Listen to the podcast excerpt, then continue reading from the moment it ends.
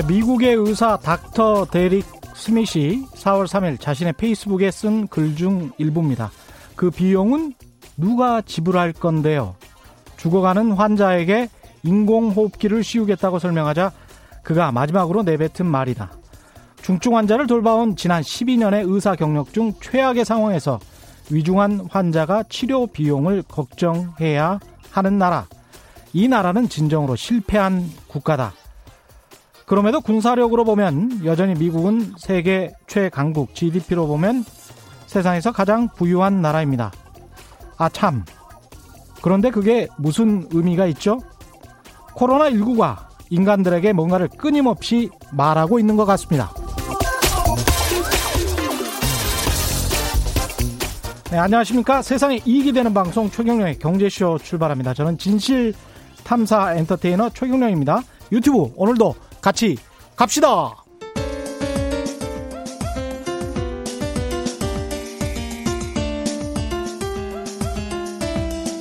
어려운 경제 이슈를 친절하게 풀어드립니다. 돈 되는 경제 정보를 발빠르게 전해드립니다. 예리하면서도 따뜻한 신사 이종우 이코노미스트의 원포인트 경제 레슨. 네, 국내외 경제 흐름을 분석하고 실질적인 투자 정보도 전해드리는 원포인트 경제 레슨 이종우 이코노미스트 스튜디오에 나오셨습니다. 안녕하십니까? 예, 안녕하세요. 네, 코로나 19 열, 여파, 이 오늘 유가하고 국제적인 합의 이런 예. 거를 좀 알아볼 텐데요. 예, 그 전에 주가가 오늘 많이 올라서 예, 많이 올랐죠? 이거 어떻게 된 겁니까? 3.85%나 올랐네요. 예, 거의 1800포인트에 접근을 했습니다. 예. 오른 이유는 오늘 저희가 주로 말씀을 드리려고 하는 유가와 굉장히 밀접한 관계를 갖는데요. 그렇군요. 지난주에 그 트럼프 대통령이 트윗으로 그 뭐 합의 가능성 이런 예. 것들을 비췄거든요. 예. 처음에는 일일 천만 배럴을 감산하는 것에서 좀 더 지나서 그 다음날 피- 트윗에서는 1,500만 배럴 정도를 감산할 가능성이 있다라는 얘기를 해서 감사는 누가 한다는 거죠? 미국이. 예, 그러니까 예. 다른 나라들을 이제 감산을 하겠다, 만들겠다. 다른 나라들을 이런 그 트윗을 이제 그 날려서 어. 음. 하루 사이에 유가가 25%가 상승을 했습니다. 아, 예. 예, 그리고 금요일 날, 어, 그 러시아가 예, 푸틴 대통령이, 어, 뭐, 천만 배럴 정도 전체적으로 아무튼 감산할 수 있다라는 얘기를 함으로 해서 음. 또그 다음날 20% 정도가 올랐습니다. 그러니까 이틀 동안에 25% 20%가 오르면 거의 뭐 50%가 50% 정도 올라가는 거지 않습니까? 예. 그래서 유가가 큰 폭으로 상승을 했고요. 음. 그 유가가 이제 크게 상승을 하다 보니까 그동안에 그 이 주식 시장을 둘러싼 우려 부분들이 두 개였잖아요. 하나는 코로나19의 영향이 예. 그렇죠. 어떻게 될 건가. 또 하나는 유가가 유가. 너무 많이 떨어지기 때문에 음. 이게 뭔가 아무튼 굉장히 안 좋은 신호가 아니냐라고 예. 하는 두 가지가 있었는데 그 중에 하나가 음. 조금 가닥을 잡았다. 이런 음. 것 때문에 이제 오늘 주가가 상승을 하기 시작을 했고요. 1791.88인데 코스피가 그렇죠. 예. 그 지금 어느 정도 떨어졌다가 어느 정도 오른 건가요? 이게 천, 장중에 가장 낮을 때가 1430 정도까지 떨어졌습니다. 1430까지. 예, 그리고 오늘 1790이면 예. 대충 보면은 한305 360포인트 정도 그러네요. 예, 이게 그 상승을 한 거죠. 예. 그러니까 뭐 물론 이제 뭐 장중에 바닥일 때에 사는 살 수 있는 사람들 그렇게 많지는 않았지만 음. 그렇다고 하더라도 지난 한 두 주 정도에 걸쳐서 주가가 굉장히 빠르게 상승을 해왔기 때문에 네. 그 사이에는 그 이 주식을 샀던 사람은 상당히 아무튼 수익을 좀 냈다라고 이렇게 볼 수가 있고요. 예. 이런 그 주가 움직임을 한번 보면 원래 이제 그 주가가 많이 떨어졌다가 반등을 할 때에 예. 전체 하락의 한 절반 정도를 회복 하는 것이 일반적인 형태입니다. 음. 그렇기 때문에 이번 같은 경우에 절반 정도라고 따지면 대략 1850 정도 수준까지는 올라가는 형태가 되거든요. 그리고 특히 1850? 이번 예. 같은 경우에는 1800포인트 밑에서의 하락은 굉장히 급하게 음. 며칠 동안에 걸쳐서 진행이 됐기 때문에 여기에서는 그렇게 뭐, 어, 이렇게 매수를 많이 해서 주가가 좀 오르면 팔겠다라고 하는 사람들도 솔직히는 그렇게 많지는 않은 형태였지 않습니까? 예. 그죠? 그러니까 너무 급하게 떨어지고 올라가고 이러다 보니까 음. 그래서 그 사이에는 특별하게 이제 매도를 할 물량이 별로 없기 때문에 지금 여기까지는 이제 일단은 아무튼 좀 쉽게 올라왔다. 기술적 이렇게 반등이다. 예, 예. 예. 이렇게 볼 수가 있습니다. 그 앞으로가 이제 문제일 걸로 보이는데 우선은 음. 이제 지난주 중반 정도에 1750에 한번 도달한 다음에 거기에서 한 일주일 정도를 밀고 땡기고 하는 그 일이 있었거든요. 예. 거기서 아마 제일 처음에 아주 낮은 가격에 샀던 사람들은 일부 매도를 했던 것 같고 음. 그다음에 그때 매수를 하지 못했던 사람들이 오늘 또 본격적으로 매수에 들어가는 형태가 됐거든요. 예. 그래서 아마 이제서부터는 속도는 좀 느리더라도 음. 조금은 더 상승하고 이러는 음. 것들이 이어질 걸로 그렇게 지금 보고 있습니다. 1850에서 왔다 갔다 하는 장세가 될 수도 있겠네요. 예, 그렇죠. 예. 일단은 뭐 두 번째의 그 넘어야 되는 선이 음. 1850포인트 정도 음. 이렇게 음. 이제 볼 수가 있는 거죠. 그 다음에 이제 기업들의 1분기 실적, 2분기 실적을 좀 예. 확인하고 예.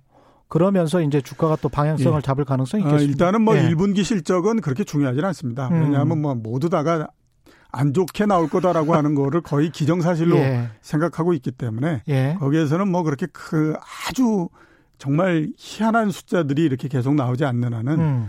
어, 뭐 그렇게 이 그 하락하고 하는 데에서는 크게 문제는 없다라고 봐야 되는데 예. 이제 문제는 뭐냐면 그동안 한 3월 달 한 달 동안에 우리나라도 그렇지만 전 세계적으로 선진국들도 마찬가지고 엄청나게 많은 돈을 쏟아 붓겠다라고 하는 계획들을 전부 다 내놨지 않습니까? 예. 지금서부터 주식시장은 그 돈이 실제적으로 이제 경제에 유입될 때까지 시간을 끌어가는 형태가 될 것 같고요. 예.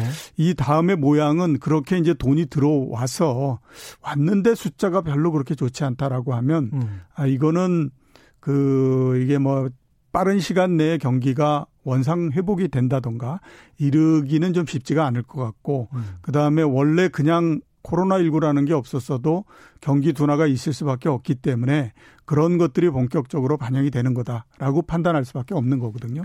그러면 아마 두 음. 번째 하락이 올 텐데 예. 그두 번째 하락이 만약에 온다라고 하게 되면 이번에 이제 내려갔던 거의 저점 부근 음. 그런 정도까지 한번 또 내려가고 그러는 국면은 올 수가 있다라고. 그런 이제 실물 경제를 확인한 거니까 굉장히 좀 지리한 예, 그렇죠. 상황이 될 수가 예, 예. 있겠죠. 예, 예. 그러니까 그거는. 지금 3월 달에 그 움직였던 것처럼 음. 주가가 급하게 떨어지고 이러는 것들은 이제는 별로 없습니다. 왜냐하면 예.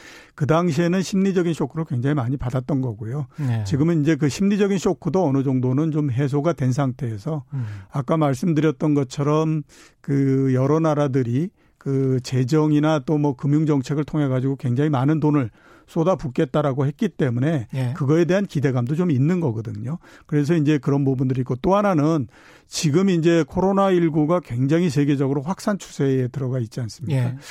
뭐 일각에서는 코로나19를 다스릴 수 있는 약이 신약이 개발되면 그 다음에는 괜찮아지지 않겠느냐 이렇게 가지만 금융시장은 거기까지 기다리지 않습니다. 예. 대개 이제 어느 정도 에서 반전이 일어나냐 하면 변곡점이 오면 반전이 일어나는 거거든요. 그러니까 우리나라 같은 경우에 보면 한참 뭐 많이 그 환자가 확산될 때는 900명, 1000명 막 이 수준으로 올라가지 않습니까? 그렇죠. 그랬다가 쭉 내려오면서 어느 순간서부터 200명 단위로 떨어지고 이러면 예. 그거를 그래프로 그려보면 쭉 올라가다가 그다음에 각도가 확 꺾이면서 완만해져 버리는 형태가 되잖아요. 그렇습니다. 예. 그게 이른바 이제 변곡점이 되는 거거든요. 예.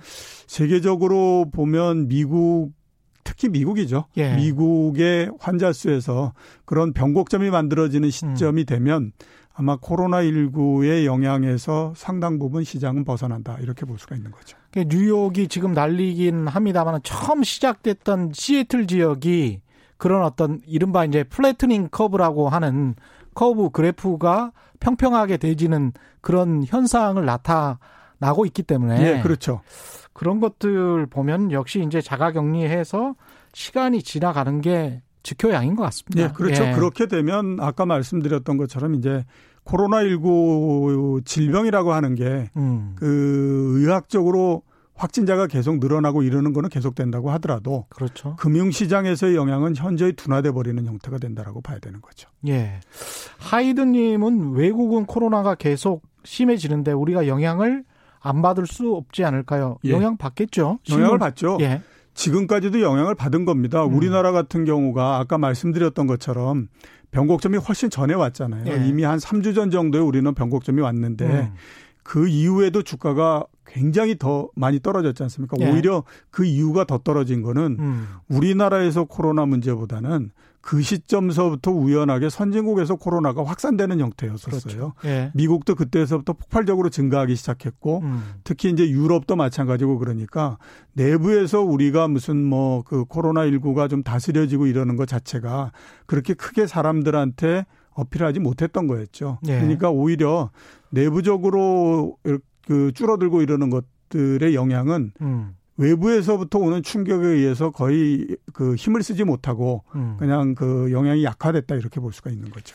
지금 코로나 19하고 유가 이게 가장 큰 문제인데 예. 유가는 이렇게 해서 미국이 어느 정도 조율을 해서 사우디아라비아하고 러시아가 감산으로 들어갈 것 같습니까? 어떻습니까? 글쎄 일단 뭐 시간상의 문제지 나중에 가게 되면 음. 어느 정도는 좀 그 감산에 합의를 하고 음. 할 걸로 그렇게 생각이 되는데요. 네. 우선 이제 가격이 움직였던 걸 보면 연초에 유가가 배럴당 60달러 정도였습니다. 예. 그게 이제 한 두 달 반 정도 지나니까 20달러까지 떨어져 버렸기 때문에 음. 굉장히 빠른 속도로서 내려온 그런 그 형태가 됐거든요.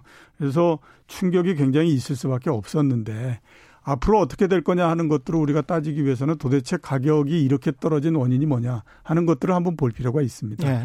일반적으로 많이들 얘기하는 것이 셰일 그 기업들, 미국에 있는 셰일 기업들을 죽이기 위해서다라고 하는 거지 않습니까? 사우디아라비아가. 예, 그렇죠. 예. 그러니까 어차피 러시아나 그다음에 사우디아라비아 같은 경우에는 원래 우리가 전통적으로 생각하는 유전에서부터 그이 이 석유를 캐내는 거기 때문에 음. 상대적으로 원가가 싸거든요. 예. 대신에 이제 미국의 셰일 기업 같은 경우에는 파이프도 박아야 되지만 그 물을 집어넣어 가지고 그 압력을 가해서 음. 이런 여러 가지 과정을 거쳐야 맞습니다. 되니까 예. 당연히 다른 곳보다는 원가가 비쌀 수밖에 단가 없거든요. 비싸죠. 예. 예. 그래서 이 셰일 기업들을 죽이기 위한 거다 이런 얘기들을 많이 했었습니다. 음. 근데 제가 봤을 때 꼭 그런 거는 아닌 것 같다라는 생각이 드는 게 예. 똑같은 과정이 2014년서부터 16년 사이에 있었거든요. 음. 그랬는데 그 당시에 실패했습니다. 예. 그러니까 실패했던 거를 똑같이 해야 할 이유는 별로 없다라고 봐야 되는 거죠. 음. 그래서 그 영향보다는 다른 것들의 영향이 보다 더 크다라고 봐야 되는데 우선 이제 보면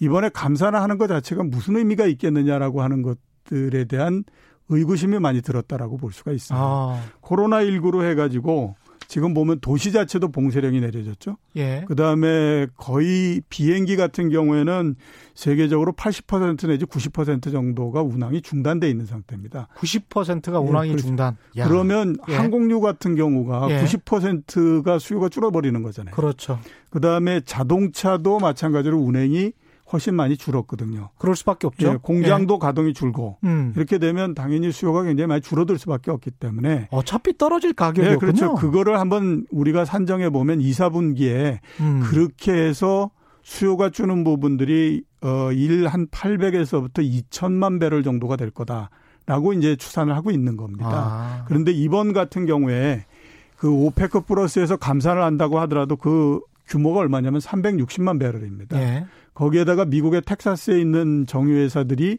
그, 이, 그, 감산하는 것까지 다 따진다고 하더라도 음. 그총 규모가 얼마냐면 414만 배럴이거든요. 예. 그러면 한번 따져 보면 수요가 줄어드는 거에 가장 수요가 덜 줄어든다고 하더라도 800만 배럴인데 예. 제일 많이 감산한다 그래도 400만 배럴이면 그냥 위에 있는 거잖아요. 그러네요. 그러니까 그, 이뭐 공급이 얼마가 여기에서 400만 배럴을 줄인다라고 하더라도 예. 추가적으로 보면 계속해서 공급 과잉의 상태에 있으니까 음. 그 상태에서는 별다른 의미가 없다라고 보는 거죠. 감산이. 그러네요. 예, 그게 이제 하나 이유고요. 두 예. 번째는 보면 이렇게 되다 보니까 음. 그래 그러면 이렇게 된 입장에서 음. 모두 다의 그 공조를 끌어내야지만 이게 뭔가 그 가격을 이제 그 감산을 성공하면서 올릴 수 있다라고 생각하니까요. 그 사람들 입장에서는 이제 가격 정상화겠죠. 그게? 그렇죠. 예, 예. 그렇게 되니까 이게 뭐 러시아하고 사우디만 뭐 한다고 해서 되는 것도 아니고 모두 음. 다 끌어들여야 된다라고 하는 거죠. 미국도 끌어들이고 캐나다도 예, 끌어들이고 예, 캐나다도 끌어들이고 노르웨이, 브라질 모두 다가 다 들어와야 되는데 예. 그렇게 하려 그러면 모두 다가 아무튼 전부 다 손해를 보는 시점까지 아무튼 끌어내려야 된다라고 음. 생각을 한 거죠. 그다음에 미국이 움직여야 되니까. 예, 그렇죠. 그래서 자극을 예. 할 만하네요. 최대한으로 보면. 아무튼 그 가격을 내려서 음. 이러다가는 정말 모두 다가 죽을 수 있겠다.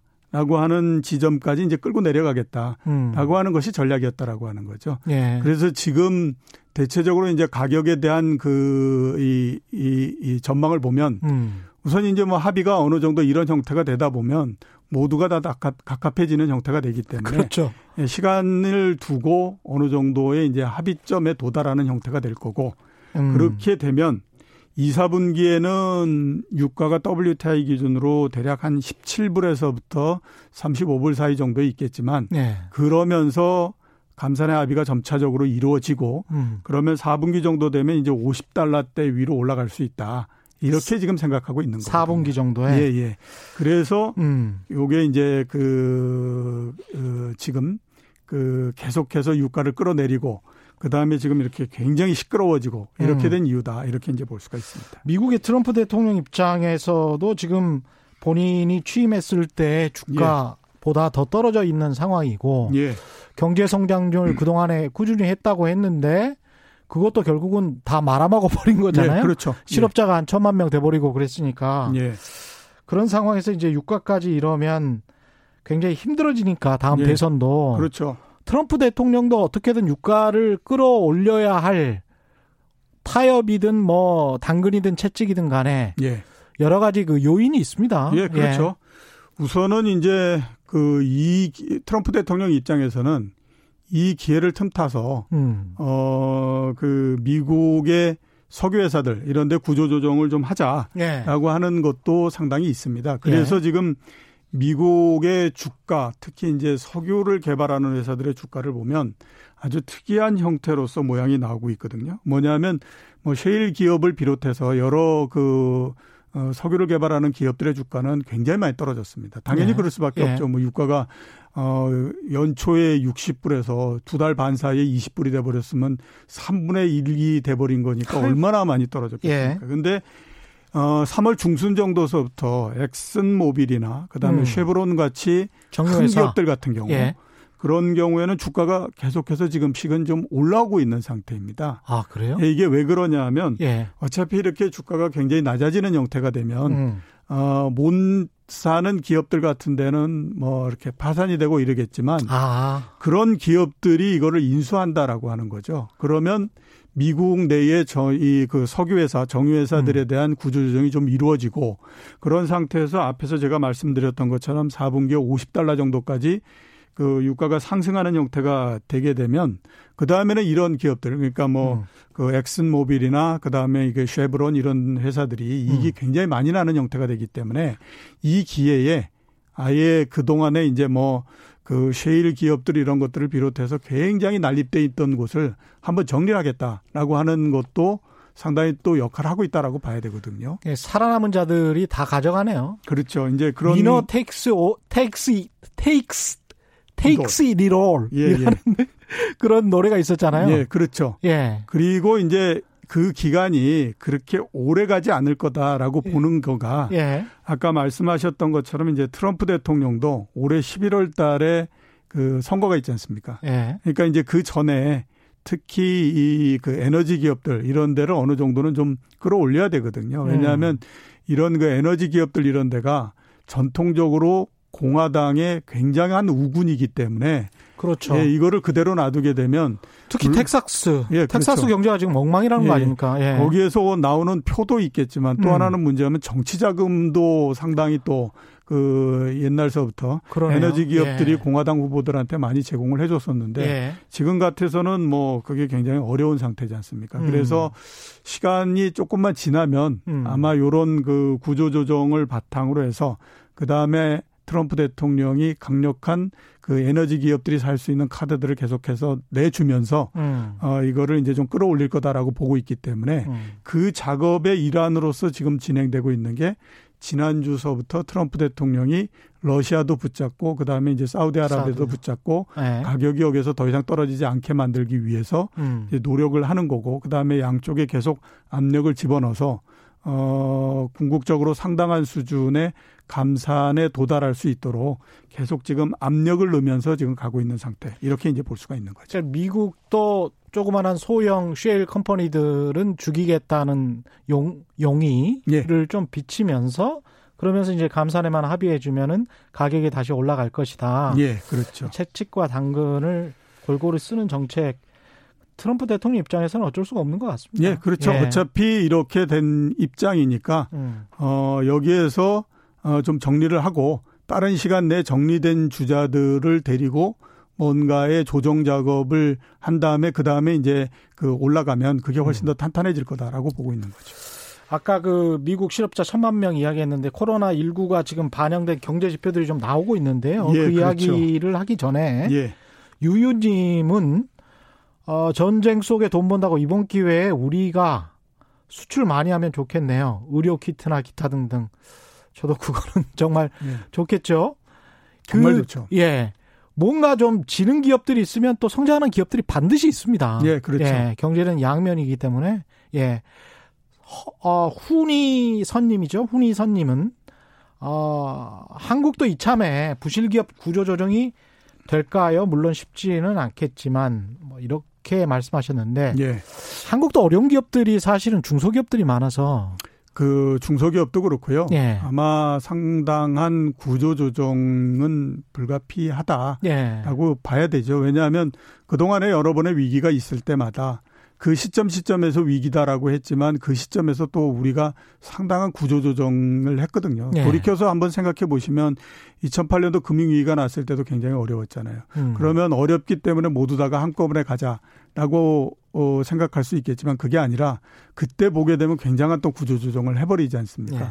그 다음에 그 외환위기 때는 뭐 당연하고요. 음. 그 중간에 있었던 카드채 그 다음에 뭐 이런 때에도 마찬가지거든요. 그렇기 때문에 아마 이번에도 일정 부분의 구조조정은 불가피할 거다라는 음. 생각이 드는데 예.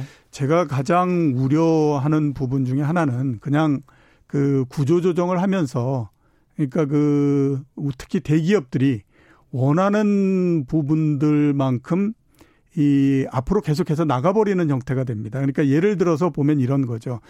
그 외환위기가 없었다라고 하면 우리가 비정규직을 이렇게 아주 쉽게 받아들이거나 이러지는 않았을 지 않겠습니까? 그런 문화가 아니었잖아요. 아니었기 때문에. 예. 예 그러면 음. 그때서부터 본격적으로 들어오고 했고 그 다음에 이제 금융 위기 또 뭐 중간에 카드채 이럴 때 위기가 날 때마다 그 어떻게 보게 되면 이제 노동자나 이런 쪽에서는 보다 더 많은 것들을 내줘야 되는 형태로 계속 전진이 돼버린 형태잖아요. 그래, 그렇죠? 그래 왔었죠. 예, 예, 예. 그러니까 이번 같은 경우에도 그렇게 될 가능성이 상당히 크기 때문에 음. 이게 보면 지금은 모두 다가 어려운 이런 거였다가 어려움을 지나놓고 보니까 아 이게 혜택은 한쪽으로 돌아가 버렸네 이런 네. 형태가 될 가능성이 있어서 이번만큼은 그런 것들은 좀 피해줬으면 하는 생각이 좀 많이 듭니다. 그러게요. 그 동안에 수십 년 동안 세계 자본주의가 항상 그런 식으로 발전을 네, 해왔기 그렇죠. 때문에 예, 예.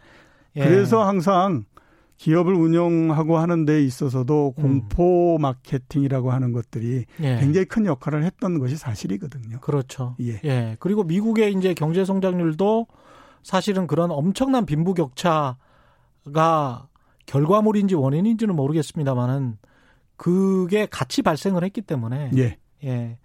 이게 참 쉽지 않은 숙제인 것 같습니다. 예, 그렇죠. 미국은 지금 당장 코로나 19에 직격탄을 맞고 있는 게 실업자인데 예. 천만 명 정도가 발생을 했습니다. 예, 그렇죠. 예.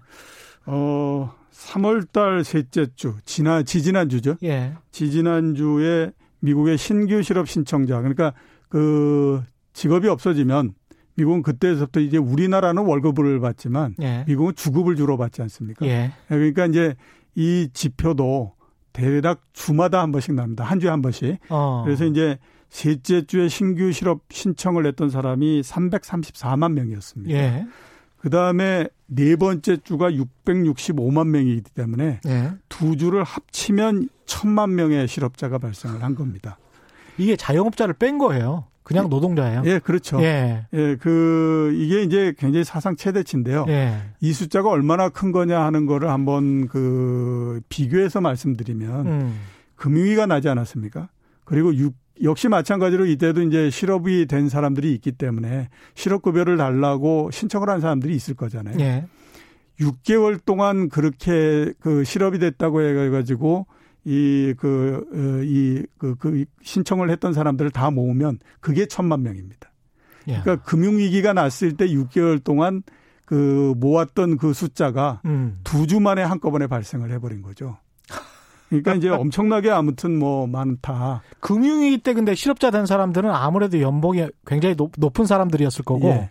지금 같은 경우는 그냥 일반 식당에서 일하는 사람들이랄지 연봉이 좀 낮은 사람들일 가능성이 굉장히 높잖아요. 물론 그 비율이 좀 높기는 예. 하지만 그 금융위기 때라고 해서 꼭 연봉이 높은 사람들만 실업이 된 건 아니거든요. 그렇죠. 예, 그렇기 때문에 모두가 다 아무튼 실업이 된 건데 예. 이 숫자가 원래 월가에서 예상을 했던 것이 대략 한 두 주에 걸쳐서 400만 건 정도가 발생하지 않겠느냐라고 아. 예상을 했었거든요. 근데 거의 두 배가 돼 버렸습니다. 예. 그렇게 되다 보니까 3월 달에 실업 그율 자체가 그 전에 이제 2월 달에 3.5%였거든요. 사상 가장 낮다 뭐 이런 얘기를 했었는데 한 달 사이에 거의 한 1% 포인트 정도 올라가서 음. 4.4% 정도가 돼 버렸습니다. 그리고 3월 한 달 동안에만 아무튼 일자리가 70만 개가 사라졌다. 이런 얘기를 하거든요. 음. 그래서 도대체 왜 이렇게 미국에서 갑자기 실업이 다른 나라보다도 엄청나게 늘어났느냐 하는 것들을 한번 따져보면 물론 뭐 여러 가지 이유들이 있고 그다음에 코로나19가 굉장히 큰 역할을 했던 거는 사실이지만 미국이 가지고 있는 또 특별한 그 이 형태 이 고용의 형태, 그 다음에 예. 고용을 지원해주는 형태, 이게 음. 또 상당히 또 다른 데하고 다르기 때문에 그렇습니다. 그렇죠. 예. 유럽 같은 경우에는 고용을 유지하기 위해서 기업들한테 그 저 혜택을 줍니다. 어. 근데 유- 미국 같은 경우에는 실업을 하게 되면 실업자한테 혜택을 주는 형태가 되죠. 예. 자, 그러면 어떤 그 차이가 나느냐 하면 음. 기업 입장에서 봤을 때는 실업이 된다고 하더라도 혜택을 굉장히 많이 받기 때문에 음. 그 해고를 하는 데에서 전혀 심적인 부담을 느끼지 않는 형태가 돼 버립니다. 그죠? 그렇겠습니다. 그러니까 그냥 미국 같은 데에서는 굉장히 많은 그 실업이 예, 발생해 버리는 형태가 되는 거죠. 음. 이번 같은 경우에 미국 정부가 내놓은 정책이 과거보다 조금 더 이 그 강화됐던 게 뭐냐면 과거에는 이제 실업급여를 받지 못했던 자영업자나 프리랜서 그다음에 뭐 이런 사람들도 같이 이제 그 실업 급여를 받을 수 있게 됐고요. 예. 원래 통상적으로 보게 되면 실업이 된 다음서부터 26주 동안 실업 급여를 받을 수 있거든요. 예. 근데 여기에다가 플러스해서 4개월 동안 600달러를 더 받을 수 있게 해줬습니다. 음. 그러면 이 액수가 어느 정도냐면 시급으로 15달러. 그러니까 그 한 시간 일하면 15달러를 받는 그 사람이 40시간 동안 한 주에 네. 근무하는 거하고 그 액수가 똑같습니다. 음. 그렇게 보면 기업 입장에서는 어떻습니까? 26개월 더하기 4개월이면 26주. 예. 26주 더하기 4개월이면 예. 거의 8개월 넘잖아요. 그렇죠. 8개월 넘는 동안 그 실업이 된다고 하더라도 8개월 넘는 동안 정부가 계속해서 뭐 그 근무를 할 때하고 거의 비슷한 액수의 돈을 준다라고 하게 되면 거의 10개월이네요. 예, 그렇죠. 26주 더하기 4개월이면. 예, 그러면 기업 입장에서 봤을 때는 음. 뭐 10개월 동안 음. 뭐 기존에 받았던 거와 거의 비슷하게 받을 수 있으니 예. 그러면 뭐 별로 그렇게 우리가 해고를 하는데도 심적인 부담 안 느껴도 되고 음. 그러니까 그냥 해고를 마음대로 해버리는 형태가 된 거고요. 예. 그래서 지금 이렇게 이제 엄청나게 늘어난 형태가 돼버린 겁니다. 아. 그래서 앞으로 그러면 어떻게 될 거냐 하는 것들에 대한 전망이 이제 나오고 있는데요. 예. 그 세인트루이스 연준에서 지금 그 전망한 거에 따르면 결국 2분기 내에 최대로 따지면 6,600만 명 정도까지 실업이 되지 않겠느냐. 6,600만 명? 그런 이제 추산을 하고 있거든요. 예. 6,600만 명이 실제로 그 실업이 되게 되면요. 그럼 실업률은 어떻게 실업률이 되는 거예요? 32.1%까지 올라갑니다. 아유, 공항보다 더한데요. 예, 그렇죠. 이건? 그러니까 이런 예. 그 실업률이 갑자기 다른 나라보다도 미국이 엄청나게 높아지는 이유가 예. 이런 그, 이, 이 고용 보험이나 음. 이런 것들을 어떻게 받게 되느냐 하는 것들에 따른 음. 시스템 이런 것들이 다른 데보다도 굉장히 이제 좀 그 특이한 기업, 형태를. 기업 친화적으로 돼 예, 있다. 예, 그렇기 때문에 이제 이런 것들이 많이 나오고 있는데 음. 그런 것들을 감안한다고 하더라도 예. 일단 아무튼 미국에서 지금 실업에 대한 공포 음. 이거는 지금 굉장히 큰 상태다 이렇게 볼 수 있습니다. 미국은 이렇게 이제 쉽게 해고를 할 수 있지만 또 쉽게 또 고용이 되는 그런 문화가 있잖아요. 예, 그렇죠. 예. 예. 그래서 다시 원대 복귀 비슷하게 예. 한번 잘렸던 회사 또는 공장에서 다시 고용을 시켜주는 그게 예. 또 당연하게 생각을 예, 하는 그렇죠. 그래서 아마 예. 이렇게 이제 굉장히 많은 그, 이 실업자가 지금 뭐 나오고는 있지만, 음. 어, 코로나19가 좀 잠잠해지고, 그다음에 경제 활동이 어느 정도 좀 정상이 되게 되면 예. 그다음서부터 또 반대로 굉장히 큰 그 규모의 사람들이 계속 취업이 될 거다라고 생각을 하고 있는 거거든요. 예. 그래서 아까 말씀드렸던 것처럼 거의 10개월에 걸쳐서 상당한 액수의 그 실업 지원을 해주는 것도 음. 어, 그 정도를 견디게 되면 아마 지금 코로나19에 의해서 생기는 여러 가지 경제적인 어, 악영향 이런 것들이 좀 가실 거다라고 생각하고 지금 직접 나가는 거 형태라고 이게. 실업률 외에도 다른 고용 다른 경제 지표들 경제 예. 지표들도 좀 안 좋아지는 것들이 있습니까? 예, 그렇죠. 지금 예. 뭐 초입입니다. 예. 그렇기 때문에 초입이기 때문에 음. 이제 계속해서 지금 안 좋아지는 형태로서 계속 갈 수밖에 없는 형태라고 봐야 되거든요. 예. 미국 같은 경우에 이제 제조업 지수 이런 것들이 보면 50 밑으로 떨어졌습니다. 그러니까 예. 50이 기준선이기 때문에 음. 50 위에 있느냐, 50 아래에 있느냐 하는 거에 따라서 경기가 지금 어떤 상태냐 하는 것들을 판단해 볼 수 있는데 음. 지금 50 밑으로 떨어져 있는 상태니까 제조업 경기가 안 좋을 거라고 생각을 하고 있는 거죠. 예. 일단 지난 3개월 사이에 처음으로 어 수축 국면으로서 들어가 있는 음. 그런 상태에 있습니다. 그런데 이제 이런 수치들이 2월 달, 3월 달 수치거든요. 음. 그러니까 코로나19가 본격적으로 반영이 되거나 이르기 이전의 수치들이지 않습니까? 예. 그러니까 그런데 벌써 이제 좀 나빠지는 형태가 되니까 음. 아 이게 본격화되면 진짜로 굉장히 어렵겠구나 이런 이제 생각을 할 수밖에 없는 거고요. 음. 그다음에 이제 소매 판매도나 그다음에 기업의 투자 뭐 이런 것들도 당연히 줄어들 수밖에 없고요. 예. 어 우리가 우리도, 하나 예. 예, 참고를 해야 될 만한 수치가 이제 주택 시장 이런 예. 부분들입니다. 예. 어 미국의 주택 시장이 3개월 연속 지금 계속해서 하락을 하고 있는 음. 상태입니다. 지역별로 봤을 때 주택 수요도 많이 줄어들고 있고요. 음. 그 다음에 이제 주택에 대한 거래량도 많이 줄어들고 있고 그러니까 주택 시장이 어 부동산 시장에 이어서 지금 수축 국면으로서 들어가는 초입기 국면 어. 여기에 이제 들어가 있다라고 볼 수가 있습니다. 예. 그렇기 때문에 이제 아 요게 우리나라에도 동일한 영향을 줄 것인가 음. 하는 것들을 한번 좀 생각을 해봐야 되는 그런 그 상태가 됐다라고 봐야 될 것 같고요. 우리는 그래도 실업률 같은 경우에 즉각적으로 미국처럼 이렇게 나타나지는 않는 것 같더라고요. 예, 경제 그렇죠. 지표가. 우리나라는 그렇게 즉각적으로 나타나지는 않습니다. 예. 우선 이제 앞에서 말씀드렸던 것처럼 음. 미국 같은 경우에는 주급을 받기 때문에 예. 그 시, 실업자 수가 얼마나 증가하느냐 하는 것들은 음. 주마다 계속 나오는 거거든요. 예. 그리고 아무튼 그 실업이 됐다라고 하면 즉각적으로 가서 아무튼 신고를 해가지고 실업수당 받아야 되니까. 실업수당을 받기 때문에 그 숫자가 많이 나오는데 예. 우리는 월급의 형태이기 때문에 조금 그러네요. 일단은 나오는 예. 것이 그러니까 좀 늦다라고 봐야 되고요. 예. 그 다음에 이제 아무리 우리가 뭐 외환위기서부터 시작해서 20년 동안 음. 뭐 구조조정을 하고 그 다음에 뭐 비정규직의 그 일상화. 비정규직이 예. 일상화돼 있고 뭐 한다고 하더라도 그래도 이제 보면 그 어, 고용을 하고 음. 그 다음에 해고를 하고 하는 데 있어서 이 사람의 정의라고 하는 측면에서는 예. 미국만큼 그렇게 그 혹독하거나 이렇지는 않잖아요. 그렇죠. 예. 그렇기 때문에 그런 영향이 나타나는 것이 상당히 좀 더디게 음. 이렇게 나타난다 이렇게 이제 볼 수가 있습니다. 그렇군요. 그렇지만 예. 그렇지만 우리, 예, 우리나라도 역시 그렇지만 보면 예. 여러 변수들이 상당히 안 좋은 형태가 되기 때문에 음. 시간이 뒤로 밀릴 망정 이런 것들에서 자유로울 수는 없다라고 볼 수밖에 없습니다. 그렇죠. 생산이 3월 달에 이제 그 산업 생산 나온 걸 보면 음. 생산이 3.5% 정도 감소를 음. 했거든요. 예.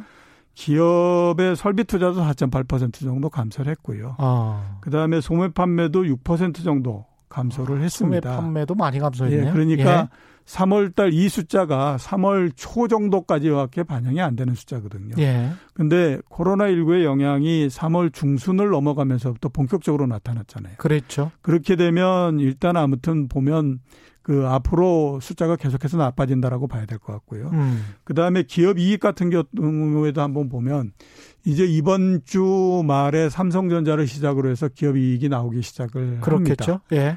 자, 근데 그 1분기 음. 우선 보면 상당히 안 좋을 가능성이 높거든요. 음. 지금 원래 올해 연초 시작할 때 1분기에 기업 이익이 36조 정도 나올 거다라고 기대를 했었는데 예. 2월 달에 코로나19가 시작되면서 한 4조 정도로 떨어졌고요. 음. 그 다음에 3월 중순 정도 됐을 때 이미 그 숫자가 30조로 줄어들었습니다. 예. 그러면 앞으로 보면 점점 더 낮아진다라고 봐야 되거든요. 음. 그래서 만약에 진짜로 낮아져서 한 25조 정도로 준다라고 하면 원래 연초에 36조였다가 그 다음에 3개월 사이에 25조 정도로 줄면 음. 그게 얼마입니까? 10조 정도 주는 거니까 거의 30% 정도 감익이잖아요. 그러네요. 그죠? 원래 예. 예상보다도 훨씬 그만큼 줄어드는 거고 작년도 1, 4분기가 안 좋았다라고 얘기하지만 그거보다도 더 감익이 되는 거거든요. 음. 자, 이렇게 되면 어떤 형태가 나오냐면 기업이 이익을 잘 못 내게 되면 그 시간을 두고 이제 인력에 대한 구조조정이나 이런 부분들이 나타납니다. 특히 네. 이제 중소기업들 같은 경우에는 못 견디는 수준까지 간 다음서부터 기업 이, 그 인원에 대한 조정이 나오지만 음. 은행을 비롯한 대기업들은 못 견디게 되기 이전서부터 구조조정에 들어갑니다. 그러니까 선제적으로. 예, 그렇죠. 2014년도, 15년도 이럴 때 음. 그 은행 이익이 한 2년 정도에 걸쳐서 줄어들었던 적이 있거든요. 예. 그래도 이 은행들이 전체 다 합치면 5조 정도의 이익을 냈었거든요. 각 한 1조씩은 했어요. 네, 그렇죠. 예. 그게 그 전에 한 7조 정도 이익을 냈다가 5조 정도 이익이 이익을 내는 걸로 음. 2년 정도 줄어들다 보니까 그때 은행원들에 대해서 대단히 크게 그 인력 구조 조정을 했었습니다. 예. 그러니까 이번 같은 경우를 보면 음. 그때보다도 이익의 감소폭이 더 커질 가능성이 높거든요. 특히 예. 1분기, 2분기, 그 다음에 길게 가면 3분기 정도까지는 그 영향이 갈 가능성이 높기 때문에 음. 그러면 과거에 7조 정도에서 5조 정도로 줄었을 때의 인력 구조 조정을 은행이나 이런 데서 했었는데 음. 이번 같은 경우에 그거보다도 더 줄어들게 되면 당연히 봤을 때 또 이번도 그런 어느 정도의 구조 조정이 있다라고 봐야만 되지 않습니까? 그렇군요. 예, 그렇기 때문에 지금 이제 지금 당장에는 아무튼 뭐 코로나 19로 해서 생산을 비롯해서 이 경제 변수들에 오는 영향 이런 음. 것들이 이제 굉장히 관심을 많이 갖게 되는데 음. 그 다음에 보면 우리나라도 역시 실업이나 이런 것들에 대한 우려 이게 이제 굉장히 커질 수밖에 없는 상태이거든요. 음. 그래서 그게 우리나라도 좀 예외가 되지 않는 형태의 문제가 될 거다 이렇게 볼 수밖에 없습니다. 이게 성장률 전망치들도 계속 낮아지고 있고, 근데 성장률 전망치가 이렇게 급격하게 마이너스 뭐 10% 20%씩 전망치니까요. 그렇게 낮아졌다가 V자 반등을 기대한다는 뭐 그런 목소리도 있는데 예. 어떻게 보십니까 이거? 미국이 이제 그런 얘기들을 가장 많이 하고 있죠. 예. 그 골드만삭스 같은 경우를 보면 음. 미국의 경제 성장률이 2분기에 마이너스 34%될 거다. 이런 얘기를 합니다. 예. 그리고 3분기에는 19% 올라갈 거다. 그러니까 이게 뭐 과격하네. 숫자들 왜 이렇게 과격해? 엄청난 V자 형태죠. 예. 원래 미국이 나오는 숫자들이 굉장히 과격합니다. 예. 특히 이제 미국의 월가에 우리나라로 따지면 이제 증권회사의 리서치 센터 이런 데인 거죠. 음. 미국의 그런 데에서 나오는 숫자가 보게 되면요. 굉장히 과격합니다. 우리나라는 그래도 숫자가 그렇게 엄청나게 많이 이렇게 그 변동이 심하지 않는데 여기는 네. 굉장히 심한데요. 음. 왜 이렇게 심하냐면 물론 이제 실제로 이런 영향도 있기는 하지만 월가라고 하는 것이 장사를 하기 위해서 모여 있는 곳들이잖아요. 예. 그러니까 월가에서 뭐 어, 연구를 해가지고 내, 내놓는 레포트 이런 것들이 무슨 뭐 우리나라의 그 기업 그러니까 연구소 뭐 KDI나 한국은행 조사부 이런 데서처럼 대외적으로 어떤 공표를 하기 위한 숫자가 아니잖아요. 아, 점잖게 안 내놓는구나. 아, 그렇죠. 그러니까 이 그 장사를 하기 위해서는 어떻게 해야 되냐면 선정적으로. 숫자가 엄청나게 양극단에 있어야만 됩니다. 그래서 그렇구나. 굉장히 좋아야지만 예. 뭐 주식을 뭐 사기도 하고 하고 그 다음에 굉장히 나쁘다라고 해야지만 주식을 팔기도 하고 이렇게 하지 않습니까? 그 선물 매도하는 사람들한테는 또 좋을 거 아니에요. 예, 그렇죠. 예. 그런데 그 숫자가 어중간하게 있게 되면 살아야 될 사야 될 이유도 없고 팔아야 될 이유도 없고 이렇게 되기 때문에 누구한테도 환영받지 예, 못하는 그렇기 때문에 아. 어느 회사든지 관계없이 나오는 숫자가 보게 되면 엄청나게 변동이 심한 형태로 과격하게 나옵니다. 그 우리나라 국가 리스크 그다음에 기업들에 관해서도 후려치고 뭐 이런 것들도 다 마찬가지였군요. 예, 그렇죠. 그렇기 예. 때문에 우리나라 그 저 우리나라 전체를 놓는 그 성장률도 마찬가지고요. 음, 그 다음에 이제 기업 같은 레포트 같은 것도 보면 음. 만약에 뭐 반도체가 안 좋을 것 같다 이렇게 가면 어떤 레포트 리포트 이런 거 나오는 거 보면 삼성전자의 감익이 마이너스 30%막 이렇게 나옵니다. 예. 그 다음에 좀 좋아질 거다라고 음. 생각이 들면 증익 120%막 이렇게 나오거든요. 그러니까 어중간한 숫자가 나와가지고는 그걸 음. 가지고 장사를 할 수 없기 때문에 이제 그런 숫자가 나옵니다. 예. 그래서 이제 그런 한계가 있다라는 거는 인정을 해야 되지만 음. 그렇다라고 해도 이번 같은 경우는 상당히 기복이 심할 수밖에 없습니다. 이거는 예. 미국이 경제 성장률을 산정하는 방식이 다르기 때문에 그렇습니다. 우리나라 음. 같은 경우에는 그 전년도하고 대비를 하잖아요.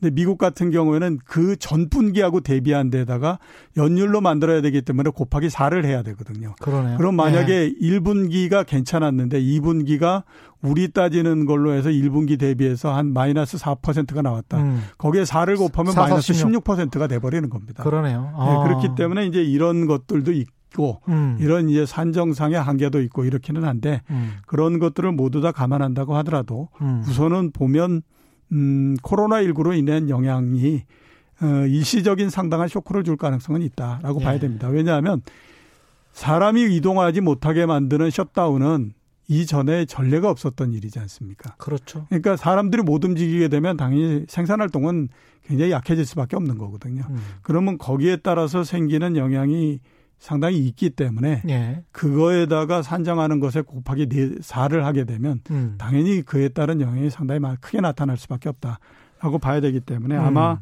상당한 V자 형태의 모양 예. 이건 불가피하다라고 봐야 되죠.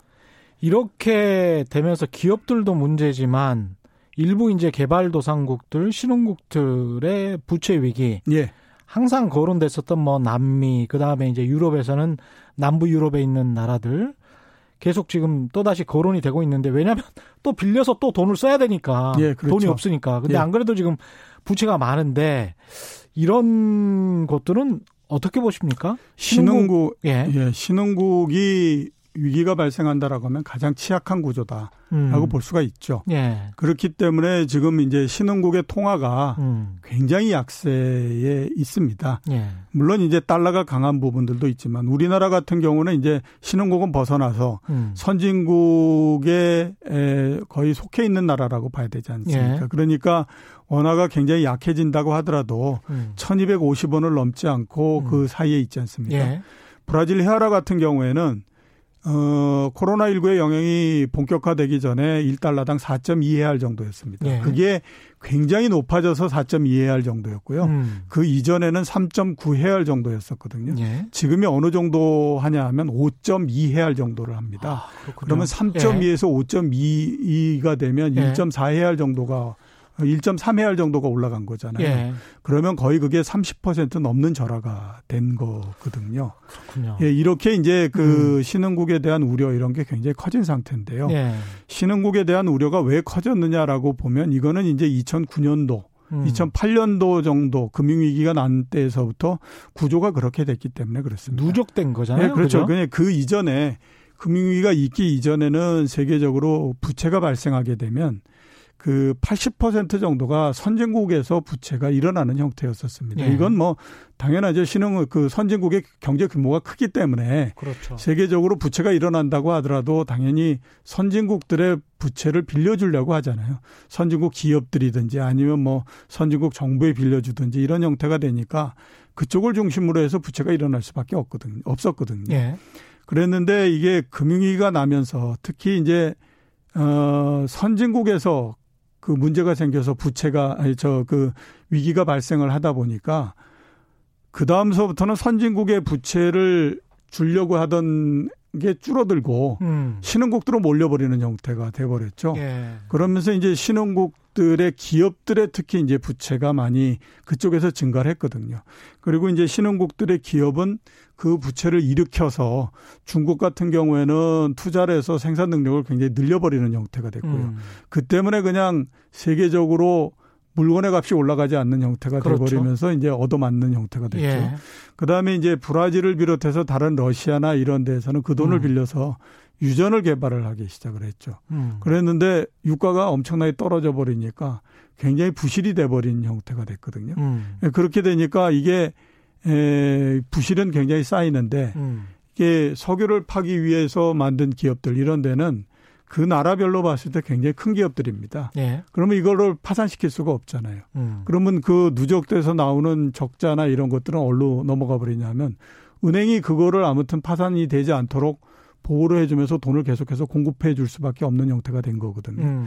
근데 은행이 또 부실이 돼 버리면 정부로 넘어올 수밖에 없으니까 이게 지금 정부가 뭔가 큰 문제가 생길 수밖에 없을 거다라고 예. 해서 지금 전 세계적으로 아무튼 신흥국들에 대해서 상당히 우려를 많이 하고 있는 상태이고 음. 이게 지금 당장에는 음, 신흥국들의 환율의 약세로서 지금 나타나는 예. 그런 형태가 되지만 예. 조금 더 시간이 지나면 어떤 형태가 되냐면 전 세계적으로는 또 신용 시장이라는 게 있는 거거든요. 그렇죠. 선진국 정부가 빌릴 돈을 빌리려고 할 때, 음.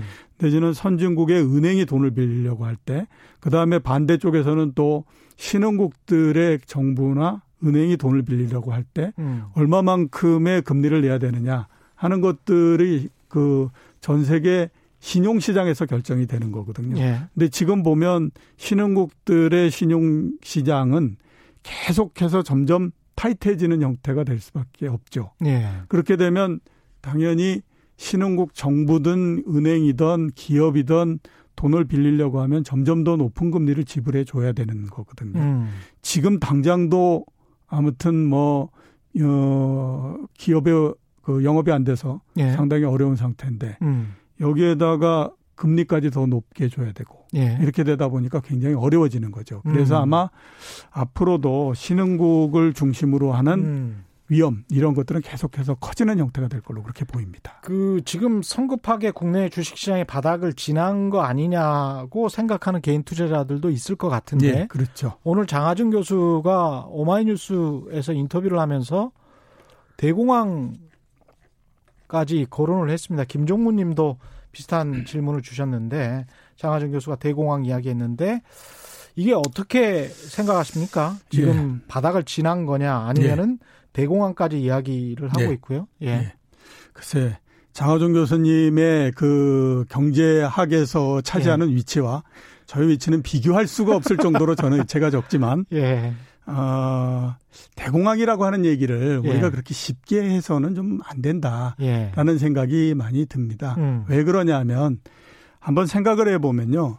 금융위기가 났을 때도 지금처럼 굉장히 어려웠을 거라는 생각이 예. 듭니다. 그죠? 예. 그리고 아무튼 그때도 정말 이게 뭐 대공황 이래 최대의 위기가 올 거다라는 음. 얘기들을 굉장히 많이 한, 한 것도. 사실이거든요. 예. 그랬는데 그때에도 보면 선진국을 비롯해서 여러 정부들이 굉장히 많은 돈을 쏟아붓는 형태가 됐고요. 그게 역할을 못할 거라고 얘기를 했었지만 음. 불과 몇 개월 정도가 지나면서부터 그게 역할을 굉장히 크게 하기 시작을 해서 예. 그 이후에 10년에 걸쳐서 경기가 미국 같은 경우는 굉장히 좋은 형태가 나왔거든요. 예. 자, 지금 우리가 보게 되면 음. 이 시점에서 보면 정말 앞이 안 보이는 형태죠. 음. 뭐 이동도 못하게 했지. 그러니 이게 뭐 경기가 얼마나 나빠질지 소비가 여기서 얼마나 나빠질지 하는 것들이 가늠이 안 된다. 이렇게 이제 볼 수 있지만 똑같이 마찬가지로 엄청나게 많은 자금이 지금 그 구제를 위해서 경제 전체적인 구제를 위해서 지금 쏟아 부어진 형태이거든요. 음. 이 효과는 무시할 수가 없습니다. 예. 그렇기 때문에 코로나19가 어느 정도 좀 안정 국면이 들어가게 되면 음. 그 다음부터 이렇게 나온 그 자금은 틀림없이 어느 정도의 역할을 한다라고 음. 봐야만 되는 거거든요. 그렇죠. 그리고 코로나19라고 하는 것이 우리나라의 경우를 봤던 것처럼 2년, 3년 계속 지금과 같은 형태를 유지하지는 않는 거거든요. 음. 그렇기 때문에 이게 오히려 대, 저, 금융위기 때보다도 음. 보다 더 쉽게 오히려 정상이 될 가능성도 있다. 코로나 19만 예, 좀 그렇죠. 잠잠해지면 그 예. 가능성을 무시할 수 없기 때문에 예. 여기서 계속 이 사람 저 사람이 음. 대공황이라고 하는 얘기들을 계속 하게 되면요. 음. 오히려 사람들을 보다 더 심리적으로서 위축을 시켜버리는 형태가 되기 때문에 예. 나지 않아야 될 공황도 날 가능성이 있기 때문에 제 생각으로는 그런 예. 얘기는 예. 조금 좀 자제를 하는 것이 음. 오히려 경제를 위해서 좀 더 좋지 않느냐라는 생각이 들고요. 예. 주가는 조금은 아무튼 바닥을 좀 지나고 이- 가고 있다라고 음. 볼수 있습니다. 바닥을 지나고 가고 있다. 예. 예. 알겠습니다. 오늘 말씀 감사하고요. 지금까지 이정우 이카노미스트와 함께했습니다. 고맙습니다. 예, 고맙습니다. 예. 최경령의 경제쇼 오늘 준비한 내용 여기까지였고요. 저는 내일 4시 5분에 다시 찾아뵙겠습니다. 지금까지 세상에 이익이 되는 방송 최경령의 경제쇼였습니다. 고맙습니다.